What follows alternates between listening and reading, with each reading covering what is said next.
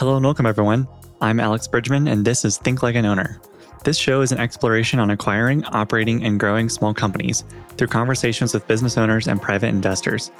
You can learn more and stay up to date on this podcast, our weekly newsletter, and print publication, The Operator's Handbook, at alexbridgman.com. And follow me on Twitter at AEBridgman. And if you like the show, please leave a review and tell a friend to help more folks find Think Like an Owner. My guests on this episode are Paul Yancich and Ryan Beaver. Paul is a co founder of Arcadea Group, a vertical market software holding company that Paul and his co founder Daniel raised $320 million to found 14 months ago. In this episode, Paul is joined by Ryan, who served as managing director of value creation and operations. Our conversation acts as a part two to our first episode with Paul and Daniel, episode 84, and breaks down learnings from 14 months of activity, lessons learned, where software acquisitions see the most improvement partnering with Arcadea, and evaluating management teams for the long haul. Enjoy.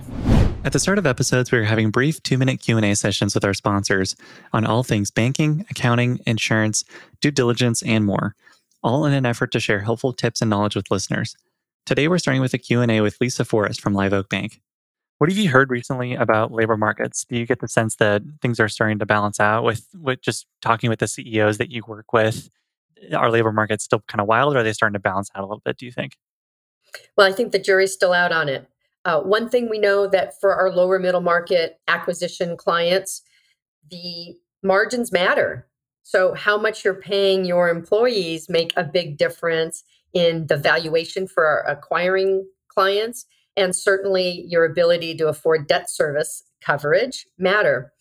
Um, I would say that we've had a lot of going on with COVID. During the height of COVID, we had a lot of employees that just left the market completely. Then we had the great resignation and lots of turnover. I would say right now, for our acquisition clients, one question to absolutely ask your sellers are Have you given raises re- recently? Because our CEOs are telling us that they're still having to compete for employees. I don't know if it's balancing out anytime soon. They're still having to complete, compete for good talent. So for acquisition clients, definitely ask your sellers if they've if they've had to give raises recently that haven't been reflected in maybe the, the P&Ls that they're showing you. And then also have any bonuses been given to employees that employees now think are sort of permanent compensation. It is an issue we're still going to be grappling with for quite some time. To learn more about Live Oak Bank's search fund lending, you'll find Lisa and Heather on Live Oak's search fund landing page and find links to resources, FAQs, podcasts, and links to office hours. I also want to thank our other sponsors, Hood and Strong, Oberle Risk Strategies, and Oakborn Advisors for supporting the show. And now to the episode. We'll get to see you guys again. Our first episode uh, went really well, and it was pretty cool to hear feedback from that episode. So I'm excited to see you see you guys on again.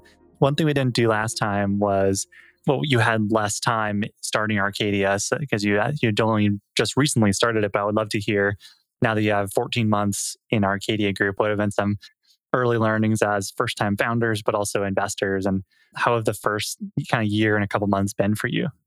Yeah, great to be back. And congrats on what's going on with your show, too, by the way. We listen pretty much every week and appreciate that. Let's see. The so the the first year and a few months here have been like any for any founder, very humbling and motivating, and lots of ups and lots of downs, and in rapid succession, back back to back to back, rapid succession. That is. So we've had we've had a bunch of lessons, but I would call them things that we already knew, but that we now more deeply understand and appreciate. So some things come to mind like quality of team being everything in our type of business and in, in a software business, especially at the founding stages. So having a really high bar for people being very clear with how you measure what success looks like, both for their benefit and for our company, our investment firm's benefit, and making sure you're very deliberate about investing in people and in certain skills of certain roles. And so, you know, we've, I think we've mostly got it right the first year. We've been lucky to have nobody in our sphere that isn't a really high quality people, but also there's that lesson of you can have a really high quality individual who's who's great for maybe a company that's 50 employees or a company that's 5,000. And it doesn't mean they're not a really wonderful individual or performer, but in our context, we have a unique situation in that we're a startup, but but we don't really need to create a product and find an ICP. We kind of know that. Uh, we've done it before, but never done it before on our own. And we're kind of a training organization, but we also don't have the infrastructure of a big private equity firm where we can give people two or three or four years to be ultra productive. So there's a much higher ask of our people. And we, I think we've gotten, and we think, but uh, by the way, a much bigger opportunity for the, for those same people. That's the trade off. But we've gotten much better about identifying amongst ultra high quality people who will be a good fit in our uniquely complicated environment. And that's that's the most salient learning I think that we have, or the one that's hit home the hardest for us. Yeah, I know you're also really heavily influenced by the equity efficiency at the head office of companies like Constellation or Berkshire Hathaway. How does that manifest with Arcadea? What kind of what ways are you really efficient and try to keep things lean and where do you really emphasize and put more resources to? Sure. So we absolutely take a page of the book, pardon the pun, from one of our most important investors, Will Thorndike, who was who was the guy who really encouraged us to to do something day one.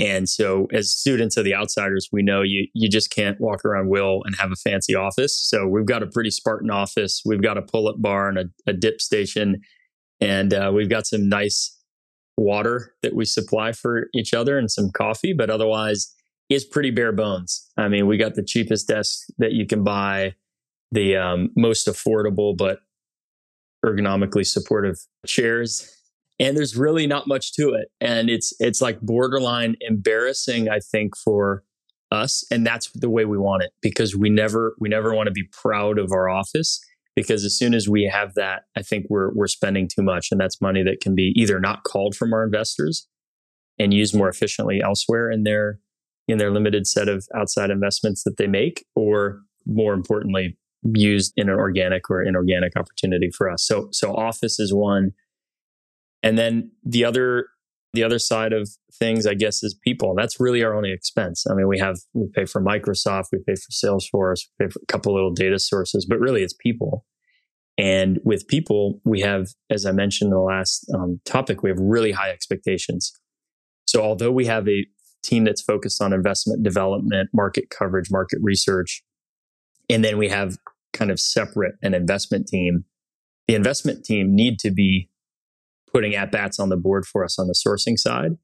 And there's an expectation that they're bringing actionable opportunities to the table. So it's also very different from a typical private equity firm where you know you get books in or you have a team that just does sourcing and a team that just does execution we don't believe that that's the way things ought to be done. So we have really high efficiency out of a, of a really high caliber set of people. And that also helps us keep our head office efficiency to, I, I hope, acceptable levels.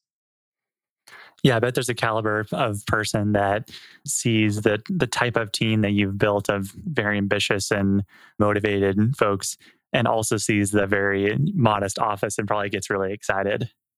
Hopefully, yeah, it's definitely an opt it's definitely a filter for opt-in no doubt we there you know there's there's also a way to do that with compensation which i learned firsthand from when i joined constellation and the constellation pays fairly all of that but my first role there was a was a massive decrease in pay uh, when i worked for mark leonard and i was still overpaid even if you're paid a dollar i was overpaid but that said it was a it was an absolutely deliberate filter i'm sure that mark put up to ensure that folks are valuing the opportunity. And while we're not paying people dramatically under market or anything, we're also not in the top 5% of the market.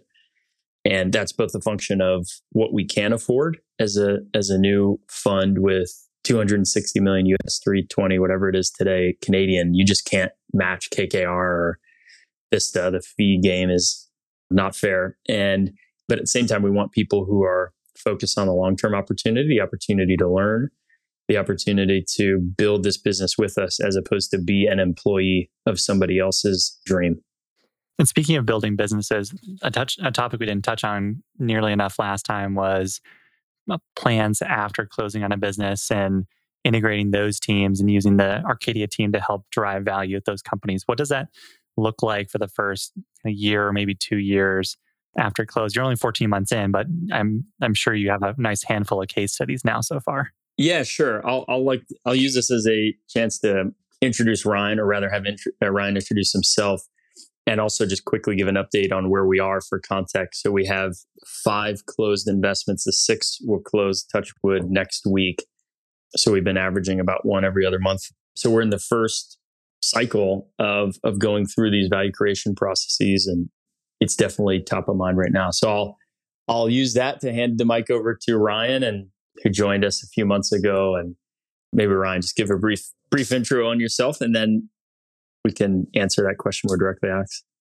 Yeah, for sure. So Alex started my career as a software developer. So went to school for CS only because it seemed difficult, not because I think at the time I was super, super interested in it.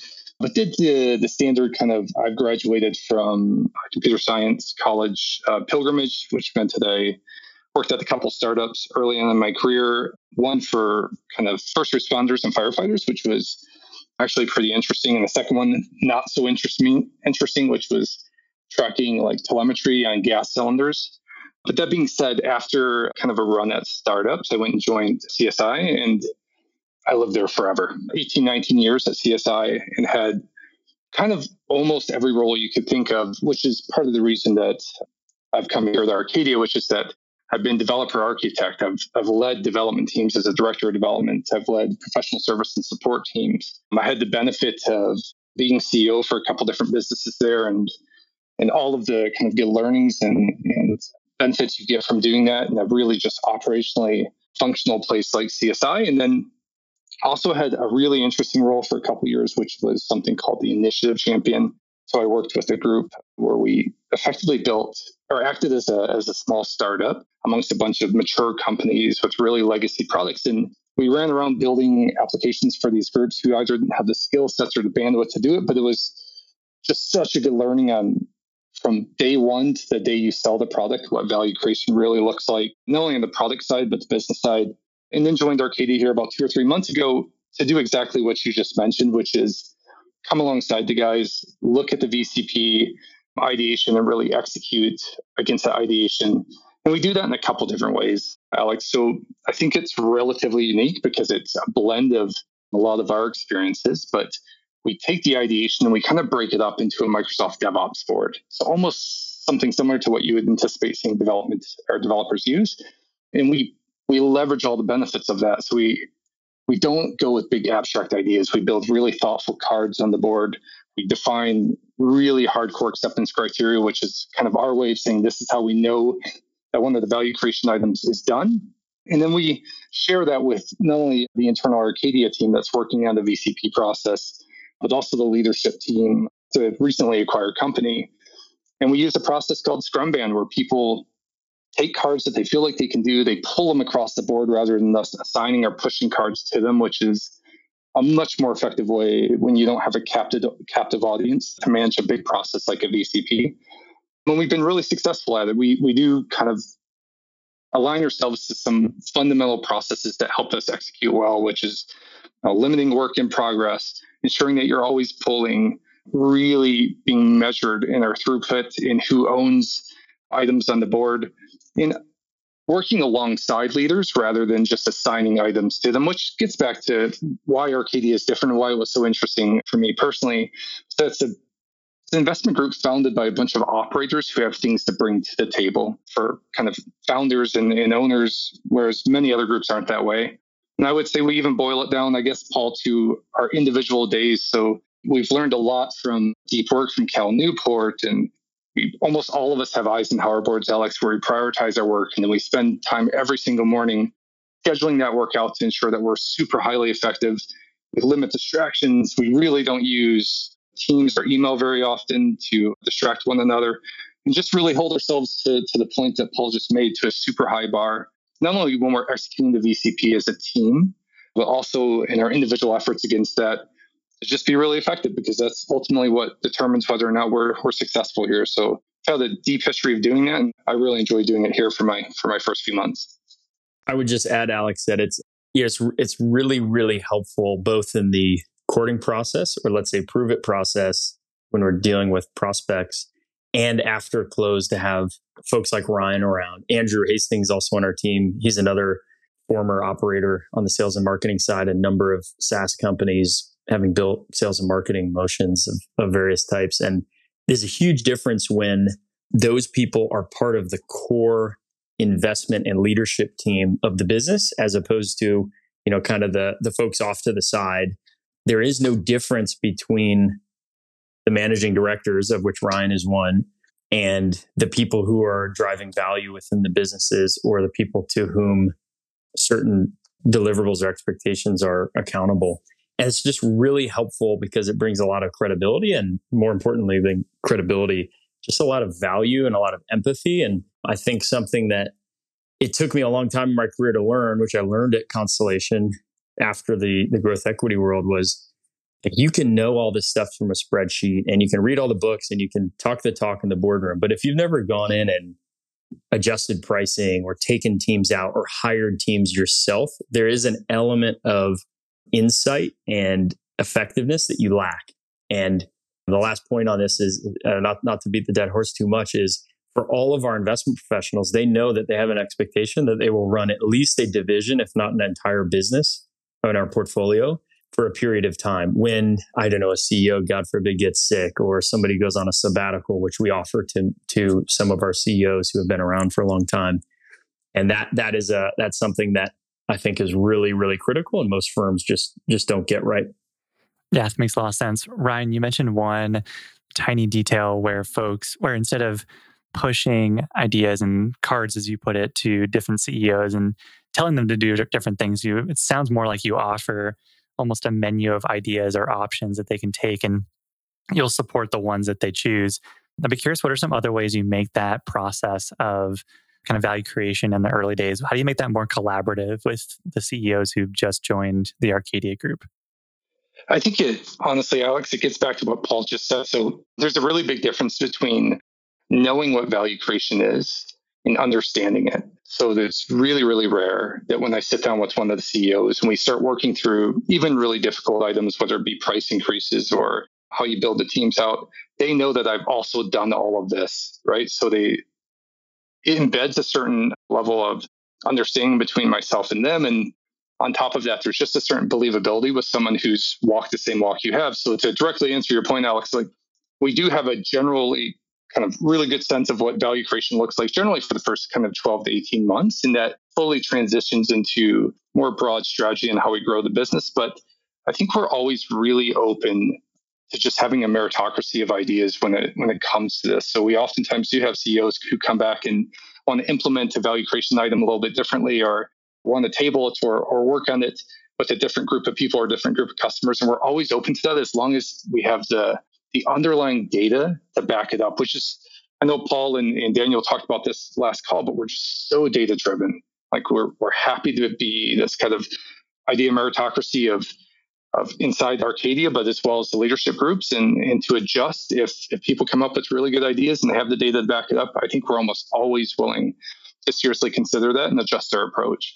I would ju- I would add to that like there's there's different levels of maturity or sophistication for CEOs and it's not a judgment about one being better than the other but you can have a CEO and management team who are in their mid 40s or mid 50s or early mid 60s whatever who have seen three or four or five businesses and learned along the way. Then you can have founders who are 32 or 37 or four, whatever, typically younger, but not always, who have only ever had one experience in a software company. And so for more sophisticated CEOs, or I should say more experienced CEOs with a broader set of experiences, we're working on different things. For those who need to, who have the opportunity to learn more and more quickly because they're starting from a different point, we may focus that first three or six months a lot more on teaching and explaining and, and sharing why things ought to be done a certain way versus a, an experienced CEO who, if you say, hey, we need to measure the difference or the, the conversion chain from inbound leads to MQLs to SQLs to SQO to demo, demo to close, and the cycle and the slippage from last quarter to this quarter so that we can properly size the BDR team. And oh, is that an SDR team or is it a BDR? Like they get that. And we may have some better mental models that more accurately map to reality for them. But you don't have to explain why do we need to measure these elements. So hopefully that gives you some more context too. And like with a takeaway for the CEOs that and the owners that we that we try to work with, we talk about this a lot with them, is like we're here to meet you wherever you are because we have a permanent horizon. We don't need to immediately swap people out who aren't as sophisticated.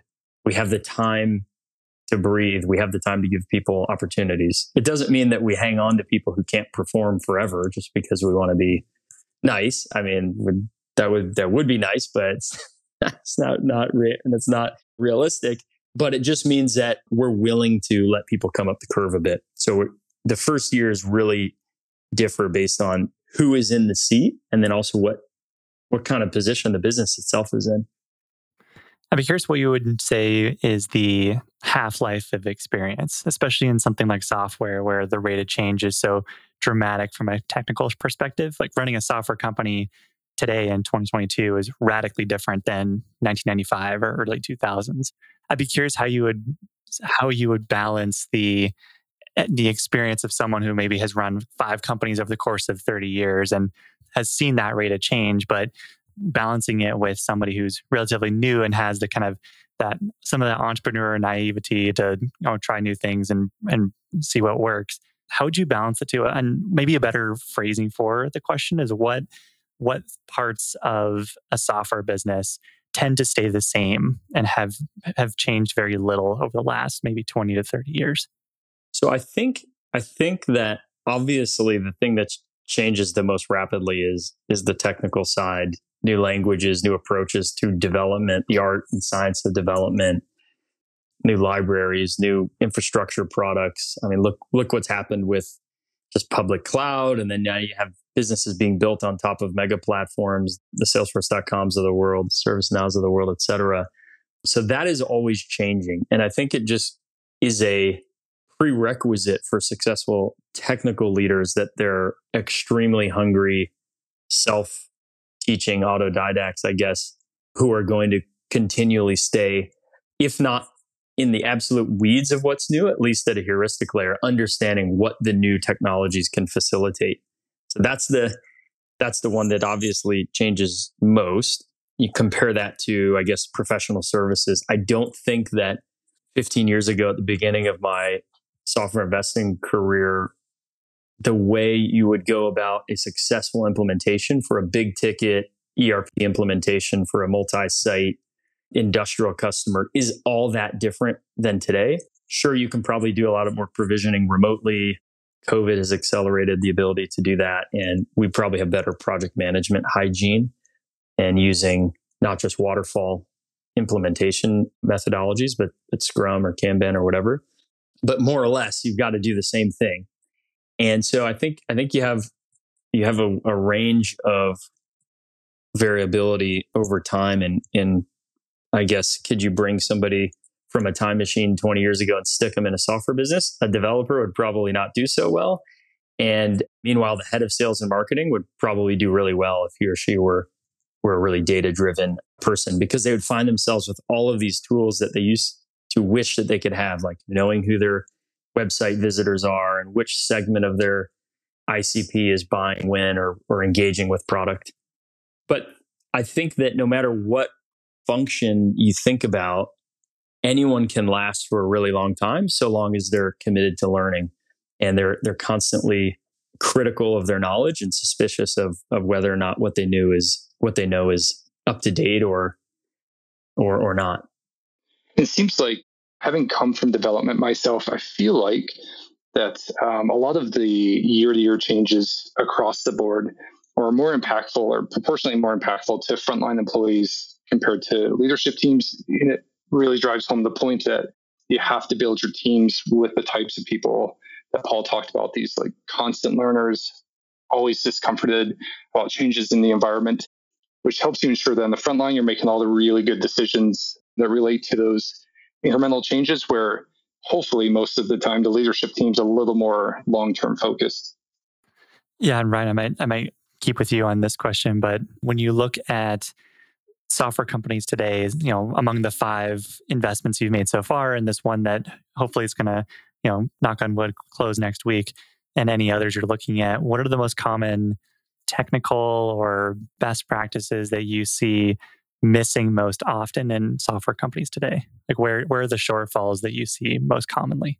Yeah, it's a really good question. So I'm I'm going to actually pivot away from technology and change, and I would I would say I always want to see software companies have the same rigor for what they put on their roadmap and their backlog as they would for any other investment. And the group in this really interesting because it doesn't happen as often as you think it might. But development in these companies is a huge OPEX line item. Like they're spending enormous amounts of money on it. But if you were to ask the founders or at least the leadership team to really go through the roadmap in a meaningful way, explain where the value creation is, how does that support long term strategy in the business? Oftentimes they can't. Like it's it can even sometimes be a bit of a black box or, or some level of magic when it comes to development teams. And that's always a struggle because traditionally with a VMS company, they're growing or they're at least fighting attrition by running really good development teams and building really high quality products. So what we really like to see is, or at least try to assist with when we dive in, is just getting people being highly analytical about what shows up on the roadmap, really data supportive big feature items on the development roadmap. I love seeing development teams or at least product owners who actively seek out feedback loops, oftentimes with, with some of their harshest critics, as long as it's accurate. A really harsh criticism of what you plan to do to a product can be so valuable. And then I, I really like to see, Alex, a split of two things. I love seeing product owners be accountable for building business value in the product. So they've really thoughtfully designed the product and all the acceptance criteria that goes along with it. And I love seeing development really just focus on building quality, maintainable implementations. And when you have the accountability really on some level sitting in the two different groups, it seems to work really, really well. And they connect together during, you know, whether the uh, scrum sessions or product grooming, but these people understand how they add value to the company. And I'll say just briefly, I mentioned that I was a product kind of initiative champion in a past life, Alex, and I, I really learned a lot because I I would take kind of with my little group of startup developers new products from the value or ideation stage all the way to we would sell the first five or ten and you you just become really accustomed to looking for those core things like i mentioned really harsh feedback loops data driven on everything and really if you're if you're good at it You've polished all of your ideas through mock-ups and conversations before there's ever a line of code written. So those are the things that we really try to drive home in the teams, which are all interlaced with kind of the, the best practices here at, at Arcadea. One thing I'm also going to be really excited to see over over time with Arcadea is as you have more and more companies and case studies and examples where you've worked with management teams on some of these product investments you just talked about I imagine that that data, that that marginal company, company 10, 11, 12, 18, 20, it's going to have it's going to get a lot more value from Arcadea as a result of a lot of the work that you've done that you're currently doing. There's got to be a compounding hive mind of data and, information that you have on how software companies work, how product development works, and all these other best practices that over time must contribute a lot of value. So I imagine that Arcadea in 20 years is going to be able to add a ton more value than maybe Arcadea today, just from that kind of compounded learning over time. Yeah, I hope I hope so. Otherwise, we'll be obsolete. And one of our major investors, Mitch Rales, founder of Danaher and the all famous Danaher business system, likes to remind us anytime we text or talk or see him is is that we've got to evolve and you know, Arcadea for the next five six years kind of know what it'll look like. But we also know that in 10 years, it's going to look dramatically different unless we want to become just another aggregator that is kind of doing the same thing and, you know, probably hitting barriers to scale with respect to quality of people and, and investments. And we don't want to do that. So we're very anxious about making sure that we're learning all the time. And we learn from our worthy rivals who we study in the market with great admiration, whether they're in software or they're in healthcare services. And we learn mostly from talking to founders, which is why Ryan, Daniel, and I, as the, the three MDs of the firm, are on so many calls with founders because it, yes, it helps build rapport and all that sort of stuff, helps our funnel conversion metrics, et cetera. But the real reason is, is we've got to always be learning and that's the best way to do it. It's not from Harvard Business Review or some, you know, TechCrunch blog or Axios or something like that. It's it's from people who are actually living and breathing software operations, technical decisions, strategic decisions every day. So yes, our our companies in 10 years from now are going to be a lot more better off than our first several companies. And we're of course building on what we've learned at really great firms like TorQuest, which is a, a wonderful world-class private equity firm in Toronto and we love those guys and Arsenal Growth, where I started my career after Citigroup, and obviously Constellation. And that's, we owe a lot to the learnings that we've picked up over the years. And we're obviously trying to evolve those pretty aggressively because we also see a lot of opportunity that those firms are not taking advantage of. Hence, hence Arcadea. What are some key learnings you've had from chatting with? You mentioned two of your key investors, Will Thorndike and Mitch Rales, who both have worked in and studied compounding companies that had strong acquisition strategies. Would love to hear kind of key lessons or key takeaways for Arcadea from chatting with those folks and others. Yeah, sure. So I think the huge encyclopedic amount of knowledge and wisdom that Will Thorndike has on this subject is best covered by his book and and you know his podcast and 50x and all that. The one that he probably doesn't write about that has really struck a chord with us is this tension between this being a 30 40 year journey for the rest of our lives and not needing to go out and you know kill it next quarter and get the capital out and try to go raise an expansion or all that sort of stuff. And on the one hand on the other hand we're as he says divinely discontent. And every quarter that we're not doing something to the absolute peak expectation we have, we're going to feel like we're let down, which by the way means every quarter we feel a little bit let down. And that's what drives us as people. That's what drives us as a firm. And he's just put those two contradictions, I guess, together, a paradox in front of us in a really peaceful way. And that we love hearing from somebody like him who's, you know, both invested in us financially, but also just in terms of um, being a mentor.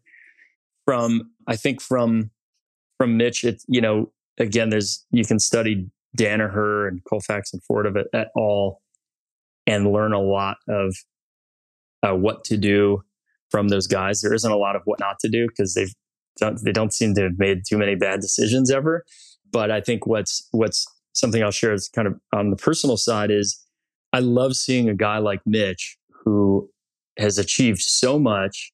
He's still young, you know, it's not, he's, he's still got a lot of years left, but a lot of people that achieve that are kind of feet up and relaxed and, you know, shipping it in. And that is the opposite of, of how I describe Mitch.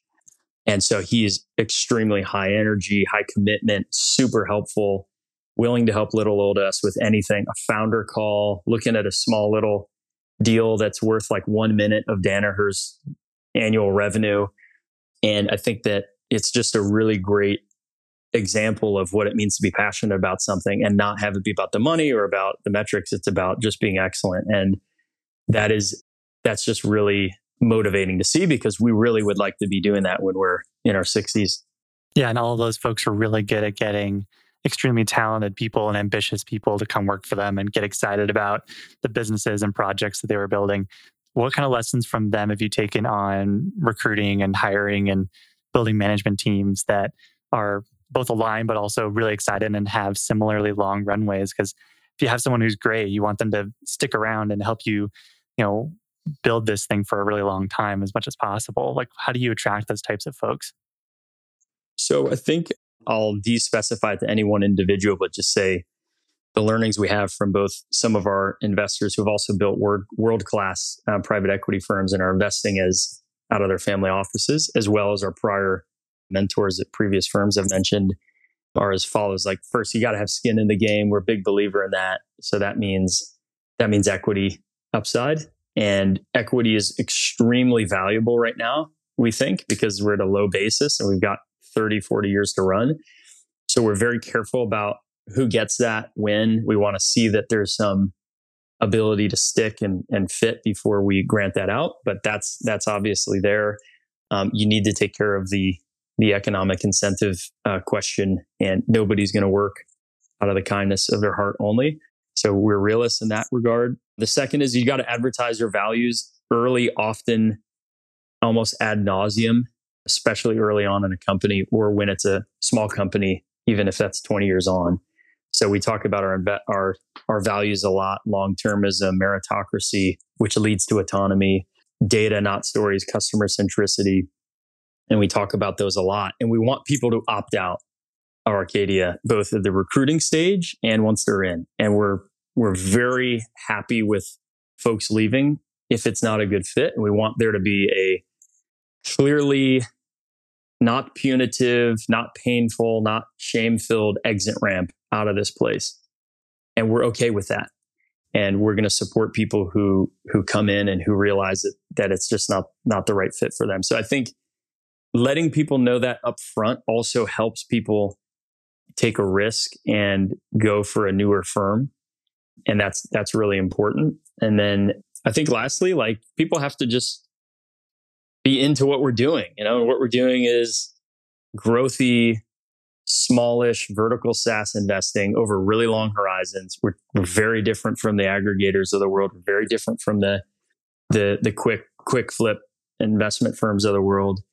And luckily, there are enough people who are passionate about investing and technology where there'll be some overlap of those two Venn, of that Venn diagram to to make Arcadea a place that is unmatched by anyone else. And we've just got to do a good job finding those people and making sure we're have enough feelers out there so that they know we exist and they know what we're about.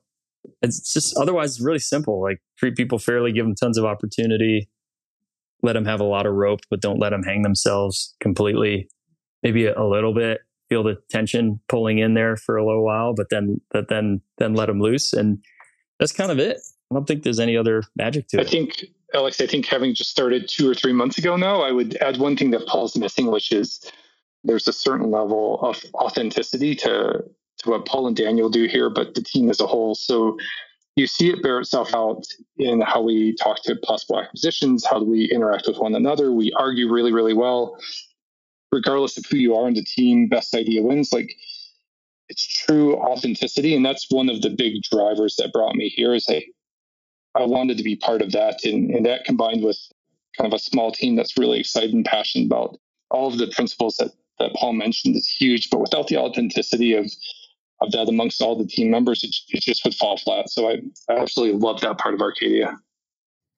Yeah, when you're talking to founders who are uh, presumably fielding offers from perhaps several different buyers, what stands out to them with Arcadea? What makes them excited about Arcadea versus similar software acquirers like Constellation or Vista Equity or someone else? Like what what stands out to them about Arcadea?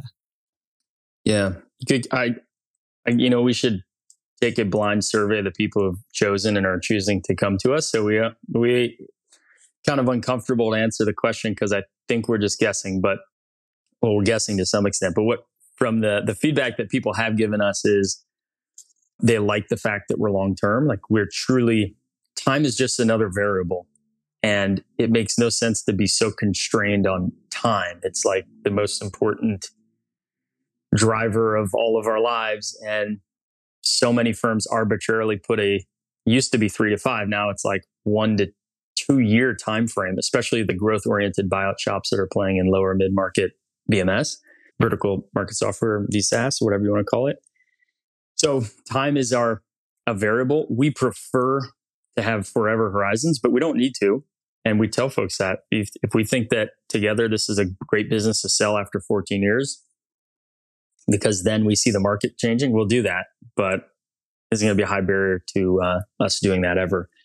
And then I think the last point, which we don't want to toot our horns too much on because we're not the best operator. Well, Ryan is pretty damn good, but like Daniel and I aren't the best operators in the world. But between the three of us, we really have, we really know what it means to run a software business. That means we know how to really diligence what matters. And we don't rely on a bunch of FDD financial due diligence people or consultants. And, and I think that that's probably the one that I'm most comfortable saying confidently is every single diligence we've been in, folks have said, wow, you guys really know your shit. And this is very different from anyone else who's looked under the covers. And that's like, that's probably where we have the most pride, but also it's the area that can decay the fastest if we're not really paying attention to to these businesses operationally. Coming from a public company like Constellation, where financials are filed publicly and public information is a lot more dangerous to work with or private information. Do you have any ambition to being a, being a public company? There was a no. There's a, I would love to hear more about that. Anti-ambition. We I would hate that. I, you know, you can never say never. We have no religious points of view, so to speak, whether it comes to. We, we won't buy a shrinking business or one that's only growing like two or three percent a year. We leave that for others who are really good at it. We're looking at, you know, I guess we're somewhat religious about that. It's got to be 20 to 100, 150% growth. But otherwise, I guess I can't say never. That said, I like that's not why we did this. We don't have we and our investors don't really think about liquidity like that.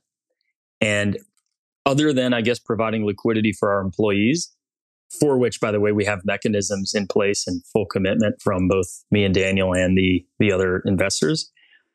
I just don't see the benefit of it. You have to tell folks what you're doing. All else equal, probably don't want everyone else to know what we're up to. And in granular detail, I there's there's cost, there's headache. Like it just I just don't have any interest in that. And we also don't want to be the biggest thing we can be. And so I don't think we'll there's no ambition to do that. I think some folks have that. I don't get it personally, but it also comes down to the investors you take, right? If you have ABC venture or, or growth equity firm and they're paying a $900 million valuation for your business, you can basically only exit unless you're going to have a massive down round outcome. So who your investors are dictate that. With our investors, none of them need liquidity and don't, I think, necessarily cherish the idea of us doing that for its own own purposes.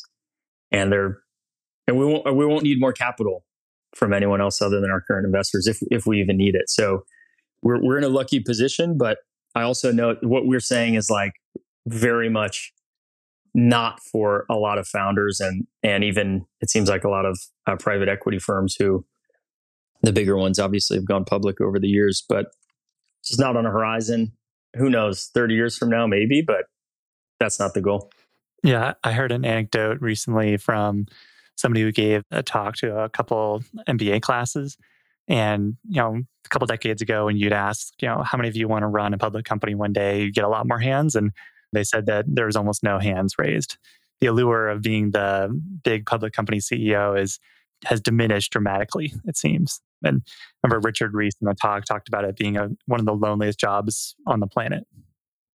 Totally. Yeah. I mean, you've got to just, it just seems like a really tough situation. There are obviously some companies that have the amazing shareholder bases and they're public and they have so much credibility with public management that they might as well be private and they never get any pushback at all on anything from anyone. That's but I mean I mean that's that's pretty rare. And you know, we don't want to we we like we're we're very deliberate about not letting the proverbial Carl Icahn into our shareholder base both with who we selected and who we said no to, which was a lot of folks, and also what happens in the future if way down the line somebody an investor does want to transition out we can we can make sure that we ultimately control who comes in we being a me and daniel and a and a majority of the uh, investors not just us alone so i'm not surprised by that yeah yeah well the lack of public ambition bums me out for not being able to buy stock one day but